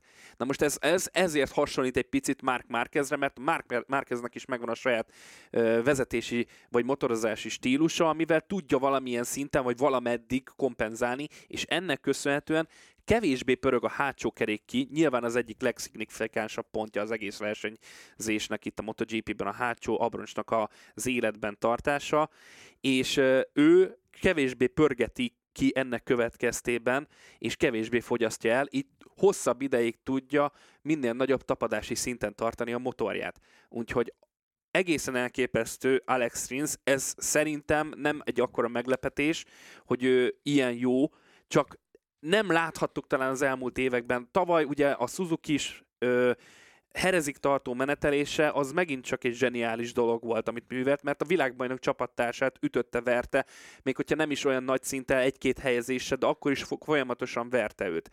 Csak amikor történt ez az eset, hát akkor történt ez az eset, utána a végén meg nyerni is tudott vele ezzel a Suzuki-val, úgyhogy nem fejlesztették. Tehát tudtuk nagyon jó, hogy mire képes Rins, és megint lefektette ezt, a, e, vagy tudta ezen a pályán, azért ez fontos kiemelni, hogy ilyen hideg körülmények között, ilyen borzasztó minőségű aszfalton. Ez nem volt hideg vasárnap se, meg szombaton se. Hát azt mondták pedig, hogy sokkal hidegebb volt szombaton, a szombati naphoz képest a vasárnapi futam, és hideg szél fújt. Tehát, és ezt mondták, hogy ennek következtében az első abroncsnak a, a is látták, hogy így szakadnak ki a gumidarabok belőle. Uh, amit ugye a hátsónál szoktunk meg ez hát, idáig. Az, az aszfalt kőmérséklet között azért akkor a különbség alapvetően uh, egy-két fok nem, lehetett. Nem, én is láttam ezt, csak nem ezt a versenyzők volt, mondták tehát, el, tehát nem fok, egy... Tehát, hogy szerintem ez, ez inkább ilyen uh, valamilyen szintű kifogásnak tűnik. Én azon rögtem jót azért, amikor Luca, Luca Marini azt mondta, hogy hát úgy tűnik, hogy itt Kotán a, a Kotán a Honda a legjobb motor. Tehát ezt nem tudom, hogy ezt tényleg komolyan gondolta-e, vagy csak egy ilyen poénnak szánta. De úgy tűnik, hogy a megfelelő versenyzők kezek között tényleg ez a Honda a legjobb kompromisszum itt a itt Austinban. Úgyhogy tényleg csak szuperlatívuszokban lehet Rinszről beszélni, mert ez a teljesítmény, ez mindenkinek, és beleértve szerintem minket is a várakozását abszolút felülmúlta. Tehát, hogy meg azt azért hozzá kell tenni, hogy, hogy neki ez a versenyhelyszín amúgy az egyik legjobbja. Persze, hát ugye minden kategóriában nyert itt már futamot, tehát hogy ez, ez nagyon fel tudja szívni magát. Igazából a, hogy mikor, tehát hogy a következő helyszínek alapján fog majd az eldőlni, hogy tényleg hol is tart Rinsz ezzel a Hondával, mert ugye jön például Herez, ott mindig jól szokott menni, úgyhogy ha ott is el tud kell, tehát én egyébként arra számítok, hogy előrébb fog kerülni, tehát nem a, ott a 10, 10 12, 13, 14. helyen fog karistolni, hanem mindentől kezdve egy picit már közelebb lesz a, a, top, a top és a top 10 között én azt gondolom, hogy mindig, mindig ott lesz valamilyen szinten. Ja, nagyon furcsa ez a Rins siker, mert a hétvégét azzal vezettük fel vele kapcsolatban, hogy ugye azt nyilatkozta, hogy a Honda nem bízik benne, nem hallgatnak rá, és azért itt egy picit lehet árnyalni a képet, mert Lucio Cecchinello-val volt egy hosszabb interjú, és ő is elmondta rinsz kapcsolatban azt, hogy amikor Rinsz megérkezett a Hondához, akkor ő konkrétan azt kérte, hogy kevésbé legyen hangsúlyos az elektronika, és sokkal inkább a versenyző adott készségeire legyen szabva ez a motor. Ezt meg is kapta Rinsz, aztán pedig Rinsz mondta, hogy hát szeretne kapni új fejlesztéseket és új alkatrészeket, miután egyébként az ő eredeti elképzelései szerint finomra hangolták a motort, apró változtatásokat eszközöltek rajta, és azt mondta Cecchинello, hogy oké, okay, de most először nézzük meg, hogy ez a motor hogy néz ki jelen formájában, és utána majd megkaphatod ezeket az új fejlesztéseket adott esetben. Úgyhogy ez azért már magában foglalja azt, hogy változhat ez a fajta hozzáállás Rinszhez. Persze, a japánoknál ez olyan gyorsan fog, nem fog változni, de ez nagyon röviden szerintem zárjuk le, ez nem fog változni, nagyon meglepne, hogyha Uh, ha, tehát, hogyha nem lesz Mir, vagy nem lesz ez a közeljövőben, akkor fognak csepegni alkatrészek. Igen, csak az a furcsa, hogy akkor Egyébként meg miért meg nem. ilyet Csekinello, érted? Jó, hát mert Csekinello is próbálja nyilván menteni a menthetetlent. Uh, a Honda-t, láthatjuk pontosan, hogy hogy működnek a japánok, nekik a szatellit csapat az inkább ö, ügyfél, mint partner. Szerintem ez egyelőre csak ilyen nyugtatgatás jellegű történet, majd meglátjuk, hogy hogy fog alakulni, nagyon meglepne, hogy ez változna, úgyhogy szerintem ez, ezt elengedhetjük. Részt ezúttal Austinban viszont nem Valentino Rossi üldözte a győzelemért, hanem az olasz féltestvére Luca Marini, de a leintés után a Ducati is elismerte, hogy semmi esélye sem volt utolérni a Hondás ellenfelét. Ennek ellenére hát nyilván jár a kalaplengetés Marini előtt, mert hogy végre, végre megvan az első nagy díjdobogó is neki. Hát kiböjtölte, és nagyon-nagyon hosszú idő után sikerült egyáltalán pódium közelében végeznie úgy, hogy az első sorban rajtolhatott. Igen, Marini, úgy Portimóban arról beszélgettünk, hogy hol van az a stabil, ügyes, nem túl sokat kockáztató, motoron maradó Marini, hát most ezen a hétvégén azért sikerült ezt megmutatni, hogy itt van még ő, és hát nyilván nagyon sokat tett hozzá az is, hogy rengetegen buktácsoltak ki előle, de tök mindegy, mert nem ne- mit számít, tehát mi lett volna ha a kérdés, amit korábban is beszéltünk, teljesen mindegy, el kell engedni ezt a történetet, amit ki kellett hozni, még ki tudott hozni, azt kihozta maximálisan, és ráadásul a bajnokságot vezető ö, csapattársát, Bezekkit is ö, simán verte, aki ugye csak a hatodik tudott lenni. Szóval Marinivel kapcsolatban mindig is megvolt bennünk az az érzés, hogy ő is e- egy tehetséges ö, srác. Sokat beszéltünk arról, hogy a magassága miatt lehet, hogy nincs, ö, vagy kicsit hátrányban van. Ö, Szerintem ezeket a dolgokat el kell engedni. Megvan a, a potenciál Mariniben, hogy ő is elérjen egy bizonyos szintre. Én csak abban reménykedem, mert a kompl- az összes csapat közül talán de a szatelitek közül én szerintem mindenféleképpen a VR46-ot kell kiemelni, mert ők tényleg konzisztensen, stabilan hozzák az eredményeket. Ugye bezek ki az, az egyik Hát olyan most a versenyző- csapatversenyt is vezetik, úgyhogy igen, tehát bezek ki az egyik ö, ke, azok kevéseknek, aki tényleg csak egyetlen egyszer bukott el, ami pontot érő versenyre, tehát ami versenyt legyen a sprint vagy nagy díj, egyetlen egyszer bukott el. Ö, ezen a hétvégén ugyan nem tudott dobogót szerezni, de minden egyes hétvégén viszont eddig tudott. Úgy a lényeg az, hogy azért tudja vezetni, mert konzisztens eredményekre képes, és Marini is képes Portimao óta erre, úgyhogy nagyon egyben van az a csapat, ez a két versenyző, ez még sokra viheti, úgyhogy kíváncsi vagyok, hogy mondjuk Herezben, meg a következő fordulókban is tudják-e tartani majd ezt. hát meg megpróbálják a Yamaha-val jövőre. Na mindegy. ne szaladjunk ennyire előre. Igen, én Mehetünk- is olvastam egy főcímet, de nem akartam behozni. Mehetünk tovább.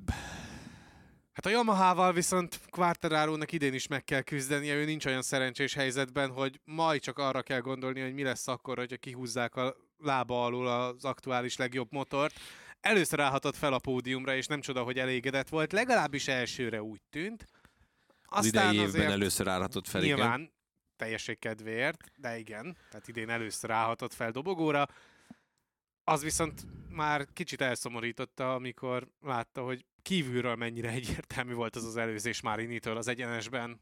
Nagyon érdekes, hogy hogyan változott meg Quartararo hozzáállása egyébként az interjúkhoz, illetve a sajtótájékoztatókhoz. Régen azért, hogyha feltettek neki egy kérdést, akkor egy ilyen jó ö, 40-50 másodpercet simán válaszolgatott rá. Hát most a futam utáni interjúban, illetve a sajtótájékoztatón is ilyen 15 másodperces válaszokat adott, hogy hát igen, Egyébként igen, igen. Quartararo nyilatkozatokat hallgatni, olvasni, futamot felvezető sajtótájékoztatón, hát az valami egészen Hát persze, döbbenetesen. hát, ö, nem, nem jó látni, tehát hogy most is, amikor, a fő üzenete az volt, hogy persze tök jó ez a harmadik hely, de amúgy óriási a kaki, tehát nyakig ér, most ennek a csapat is, meg én is örülök, van, ad valamennyi motivációt, aztán meglátjuk, hogy Herezben mi lesz, ott legalább rövidebb az egyenes. Tehát így,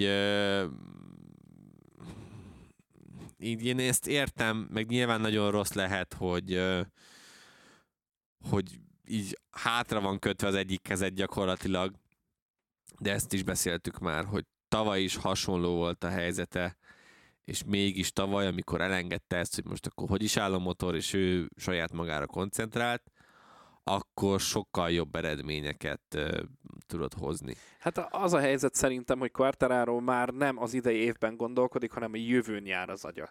Tehát már De hát három futammal az izé után, de, de három én- én, igen. futam ment le, nem lehet így. Tehát, hogy ha meg ennyire a jövőben gondolkozna, akkor uram, bocsá, akkor nem értem, hogy, tehát, hogy mikor aláírta ezt a Yamahás hosszabbítást, akkor sem volt olyan hú, de olyan nagyon rózsás a helyzete a Yamahának. Tehát akkor miért nem kért egy opciót saját magának, hogy gyerekek, legyen ez már mondjuk egy, egy plusz egy, vagy valami ilyesmi. Értem, hogy két év biztonság, stb. stb. stb. meg gondolom nagy pénzt is fizettek neki így, hát nyilván, ezt így nyilván aláírta. de világbajnoki Csak hogy-. Csak hogy ez így, ez így olyan furán jön ki, én azt gondolom. Tehát, hogy most oké, okay, hogy most kutyázod az egész Yamahát, meg mindenkit, és valamilyen szinten ez jogos is, csak hogyha ez így folytatódni fog a következő időszakban, a, akkor nem tudom, hova futhat ki ez a kapcsolat alapvetően, vagy, vagy Hát mit ér- vagy mit érhet el. Igen, csak ha mondjuk évközben kirúgják, érted, amit mondok?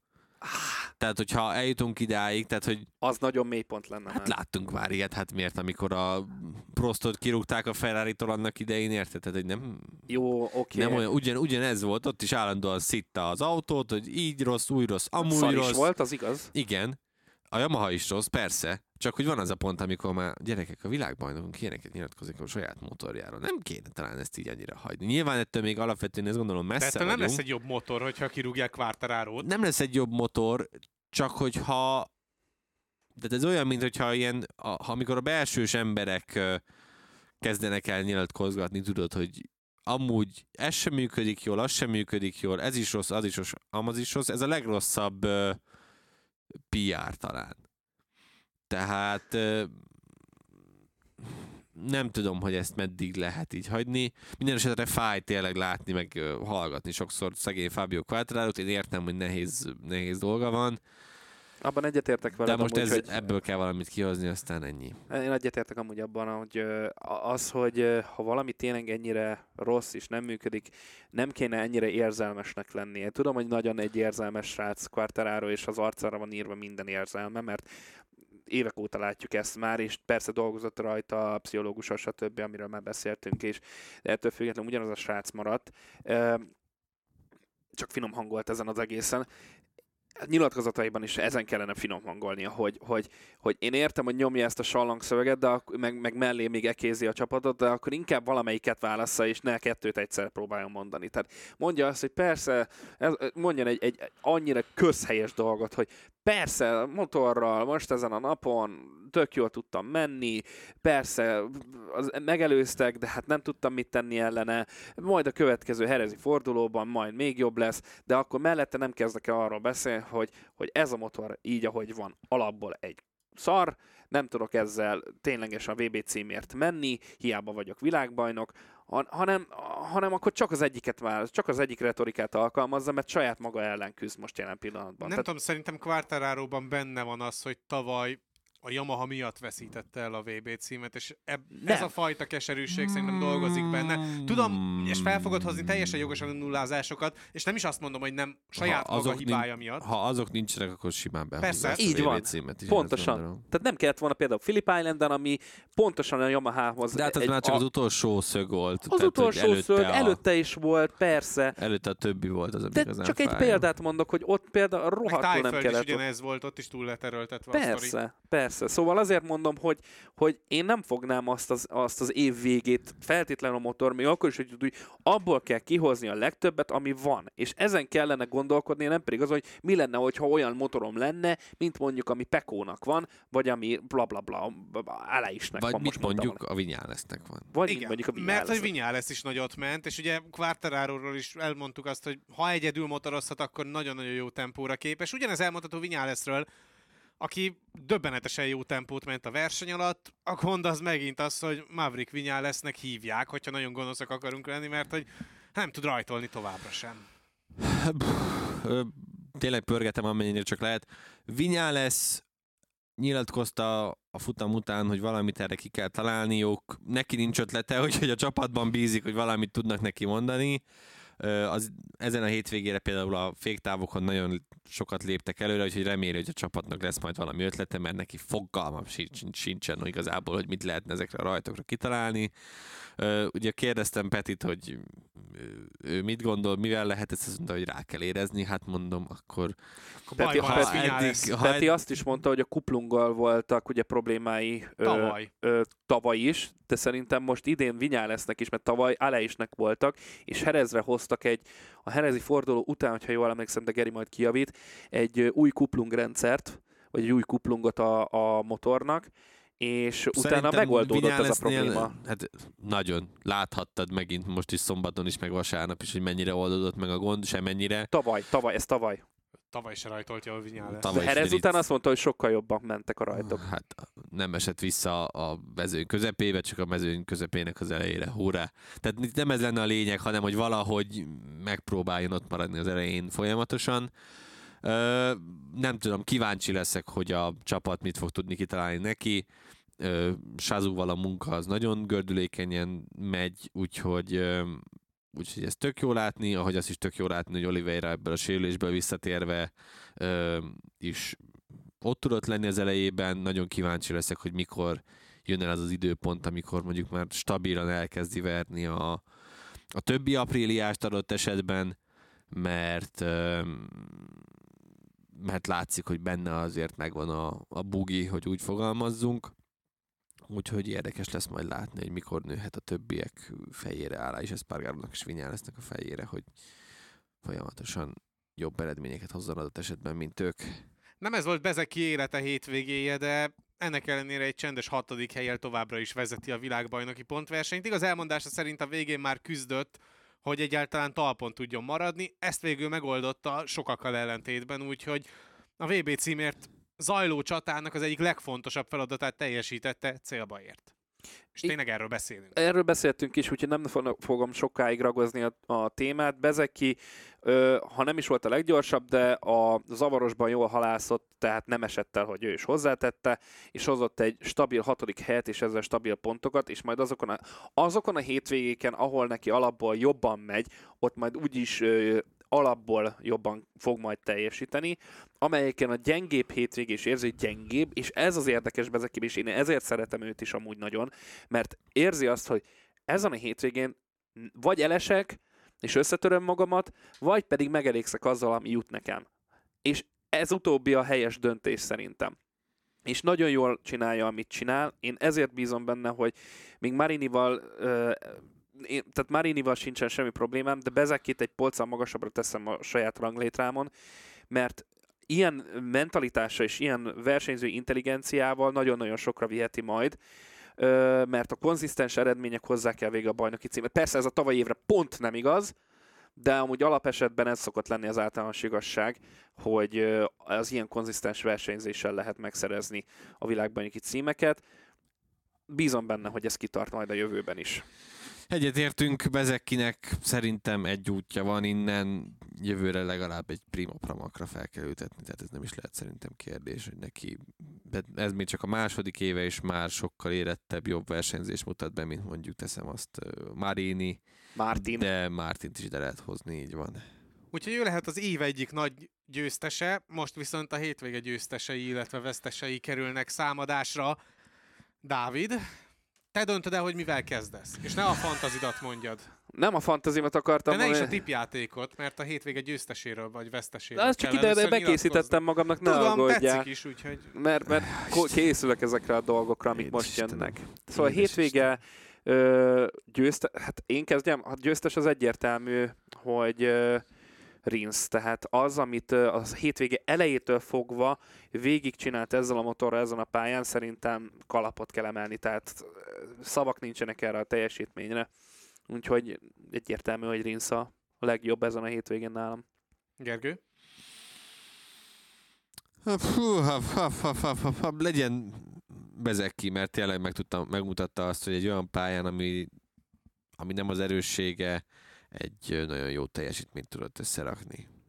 Nem tudom, hogy lesz-e lehetőségem még a szezon későbbi szakaszában ezt a nevet idehozni. Zárkó, Én ja, most nem. Fábio Quartararo-t ja. mondom. De tényleg csak azért, Nem mert... Zárkót? Hát Zárkó azért egy szolid Figyelj, francia, francia, nem mindegy. Össze. Értem. Siga, siga. Jó. Igen. Biga. Siga, siga, biga. Azaz. Dákóka, vagy akkor Kerek úr kezdheti a veszteseket? A veszteseket kezdjem. Jack Miller. Nálam Alex Márquez. Hát nálam Pekó Bányi. Jaj, de meglepődtünk! Jaj, de meglepődtünk! Most hát mit mondjak, amikor Na. túl tökéletes a motor? Hát, Na. Hát egész visszafogott Mondjad a tippel eredményt. Nagyon, nagyon egyszerű leszek. Egy pontot szerzett Isti, az összes többi nulla. Ugyanis Mint a sprintve... Mondtunk, mert ugye én már ezt mondtam mind a kettőnek győztesnek. Hát igen, ezt hozzáteszem a hallgatókért, hogy az adás az akkor készült múlt héten, mielőtt a hétvégén tudtuk, tudtuk volna, volna, hogy, hogy Mark Marquez pár órával később. Igen. Pár órával később jelentették be, hogy Marquez nem, mint, igen, már mint Mark Marquez off, és ugye azt tippelte ö, Tük, hogy a sprinten Mark Marquez lesz a győztes, ugye Geri, Geri ezt tippelte, Alex Marquez másodiknak, Millert harmadiknak, a nagy díjra pedig Mark Marquez a győzelem, Banyája második hely és Bezeki harmadik hely tippelt, tehát nulla. Isti a aki nagyon jó volt ezen a hétvégén. Mark Marquez uh, sprint győzelmet, Miller második helyet, és Martin harmadik helyet jósolt, itt jön az egy pontja és a nagy díjra bányája Zárkó Bezekki triót uh, mondott. Ez erős volt. Erős volt. Mark Marquez, Bezekki, Miller 1-2-3-at mondtam én. Ez a Zárkó buzulá, bocsánat, igen. Szóval Mark Marquez, Bezeki Millert mondtam én a sprintre, és Bányája, Bezeki, Alex Marquez mondtam a nagy díjra. Hát ebbe amúgy sokkal több volt, de hát ez van. Ez. Ö, fantazi. Szerintem Dávid, te ne nyisd meg, En, mert elkezdték kibalanszolni, ahogy látom. És a- nagyon jó helyen az, vagyok, a 69. helyen. Az összegek, amik így elkezdtek így megjelenni, azok így teljesen. Tehát, hogy Fábio Quartararo plusz 200 ezer. Bányája 300 ezeret veszített. 200 mínusz bányája, 200k 200? ott van, 200k ja igen, nem 3 ott van 6 volt, hanem mellette. 3 3. Tehát Zárkó plusz 300, mondjuk az ő esetében még ér, ér tehát hogyha megnézed, ugye a totál pontokat érdemes nézni, ugye például a totál pontokat vezeti Bezekki 103-mal plusz 100k. Úgyhogy 2,3 volt előtte az értéke. Tehát, hogy ilyen mi a... Tehát Alex Márquez 75 pontot gyűjtött, plusz 200k. Tehát, hogy ott vannak az elejébe, ugye a fantasy játékban is, és akkor így érthetetlen, tehát ez a fantasy, ez, ja, kedvencem, konstruktőrök, figyelj, a Ducatiból levettek egy csomót, 2-6 lett a Ducati, többet, többe kerül már a Honda, meg a Yamaha is. Úgyhogy a totál pontjai a Ducatinak 113 és fél. Mögöttük a második helyen a KTM van 75,25-tel. Ez kibalanszolja ezt a játékot, könyör, de remélem, hogy ez még csak ilyen ö, előre picit belepiszkáltak, ez nem a végleges, mert ha ez várjál, a, mondok még jobbat. ez lesz a végleges, az egy, Csapatot nézd meg. Hát az, az, az a nonsens. persze, tehát, Tehát tehát a, a Monster két, Energy Yamaha 2,9-en a legdrágább csapat az egész fantaziban. Hát nagyon jók is voltak, nem? Ja, nem. Ja, nem. Nem tudom. Tehát akkor nem ért, tehát most gyakorlatilag én azt látom, hogy ez, ez nem az tehát azért vártak ugye az első három hétvége végig, hogy így rendesen tudják balanszolni. Hát ez nem sikerült. Hát nem, hát ez tökre gyakorlatilag egy az egyben Austin alapján van kibalanszolva, majd, hogy nem. Egy-két kivételt lesz. Tehát Franco Morbidelli miért kell plusz 200k-t rátenni például Morbidelli-re? Tehát, hogy mi van? Mi van? Tehát, nagyon remélem, hogy ezen változtatnak, mert ez... Jack Miller mínusz 200k, 59 pontot gyűjtött, mondjuk ő alapból is drá- drága volt talán, igen, 2-4-ért, tehát így össze-vissza, vakatlanul, vakon, agyatlanul tényleg. Tehát, Mark Márquez, Vakatlanul. figyelj, Mark Márquez 23 pontot gyűjtött, ugyanúgy kapta- hagyták 3 millán. Hát jó, mondjuk azt nem feltétlenül Bastianini remélem. 5 pont, 3,2. Tehát, hogy akkor balanszoljuk már rendesen érte. Tehát, hogy nincs ott 3,2 a Bastianini. Bastianini. Jézus. Mondjuk az elég érdekes. Jó, Húha. nyilván nem ment egy méter Na jó, se, hagyjuk. nem Tehát ez a balanszolni, de- ezt, ezt nagyon remélem, hogy ehhez még hozzányúlnak, mert ha ez így lesz, akkor nagyon csúnya vége lesz. A, az én csapatom ugye úgy nézett ki, hogy Bányája meg Alex Márquez volt a két arany, Rinsz ezüst, tehát utolsó pillanatban betettem Rinszt, és ugye Augusto Fernández maradt, úgyhogy ezzel a Network 4 Fantasy League-ben, amiben már 194-en vagyunk, a 27. helyre jöttem előre, valami 40 valahányról. Tehát, hogy Rinsz mentette a hétvégét gyakorlatilag. Én, én, én, én, én csak annyit tennék hozzá, hogy Banyája Vinyales, Alex Marquez, Takanaka, akivel indultam, de a magyarázat erre az, hogy nem tudtam állítani a fantazin szombaton, mert nem, nem volt. Lehet azt pénteken is. Lehetett volna Meg pénteken de telefonod is van, nem? Igen, próbáltam, nem volt netem. Tehát próbáltam mindent elé, nem volt, olyan helyen volt. Na majd legközelebb megcsináljuk neked, biztos a jókat beválasztjuk. Na, nem köszi. dobáljuk ki a jókat, nem. Amúgy nem lett jó- volna rossz, Szerintem amúgy egy bányája, kívül. figyelj, legközelebb, következő hétvégén a- megadod nekünk, és akkor csinálunk egy ilyen bányája folger cserét, vagy valami Nem, ilyesmit. va- valami, akkor- igen, Bradelt, még Valami bele- egzotikus. Amúgy még rájuk is másfél lett. Miért másfél, miért nem egy millió? De mindegy, hagyjuk. Igen. Hát nekem nem volt egy nagy diadalmenet a hétvége. Az, az hozzám képest 79. hagyjuk. helyről kezdtem a hétvégét, kettő helyet visszaestem, úgyhogy a 81 vagyok. De vagy az. Hátrébb vagy, mint rosszabb én. vagy, mint a Dávid? Igen, mert nekem ilyen volt az All-Star összeállításom, hogy Pekko Alex Márquez a két arany, Igen. a Luca Marini az végül Az úgy, jó. ahogy ült ezüstben, Igen. csak hát a Prima Pramak nem durrantott kifejezetten nagyot. 2,6 millióért most már csak, de egyébként még ennél is drágábbak ezek a szerencsétlenek. Úgyhogy hát így sikerült ezt összehozni. Fú, De ezt, majd- ezt nagyon remélem, hogy ehhez... Majd, majd Herezben jön a comeback. Igen. Hát, Vagy nem. vagy nem. Na jó. De Herezről majd beszélgetünk a jövő héten. Bizony. Mert hogy ennyi volt már a pitlén. Köszi a figyelmet. A fantazi játékunkba is csatlakozhattok még mindig, hiszen láthatjátok, hogy még bőven van esélyetek arra, hogy utolérjetek minket, vagy engem még meg is előzzetek. Engem is nyugodtan, tehát azért akkor nagy különbség nincs kettőnk közt. Mert hogy ugye a Network 4 Fantasy ligájába továbbra is várjuk a jelentkezőket, fantasy.motogp.com és a Network 4 Fantasy League-re keressetek rá, ha pedig kód alapján keresnétek rá a ligára, akkor pedig a H9UWS W szimpla VM betűket kell beütni. Jövő héten tehát majd érkezünk a Herezi beharangozóval, mára viszont ennyi volt a Pitlane. Köszi a figyelmet, infokért, MotoGP-s cikkekért kövessétek a Network 4 web, Twitter és Facebook oldalát, iratkozzatok fel az Arena 4 csatornára azokon a felületeken, amiken hallgattok minket, legyen a Spotify, Soundcloud vagy éppen Apple Podcast, illetve YouTube-on a Pitlane Podcast csatornára is iratkozzatok fel, illetve hogyha értékelitek és hozzászóltak az adásokhoz, azt külön megköszönjük, és az algoritmus is szeretni fogja. Valamit kövessetek minket Twitteren, engem a Kerekistin, Dávidot az Ulvar Kreatoron, Gergőt pedig a Demeter Gergely három felhasználó név alatt találjátok meg.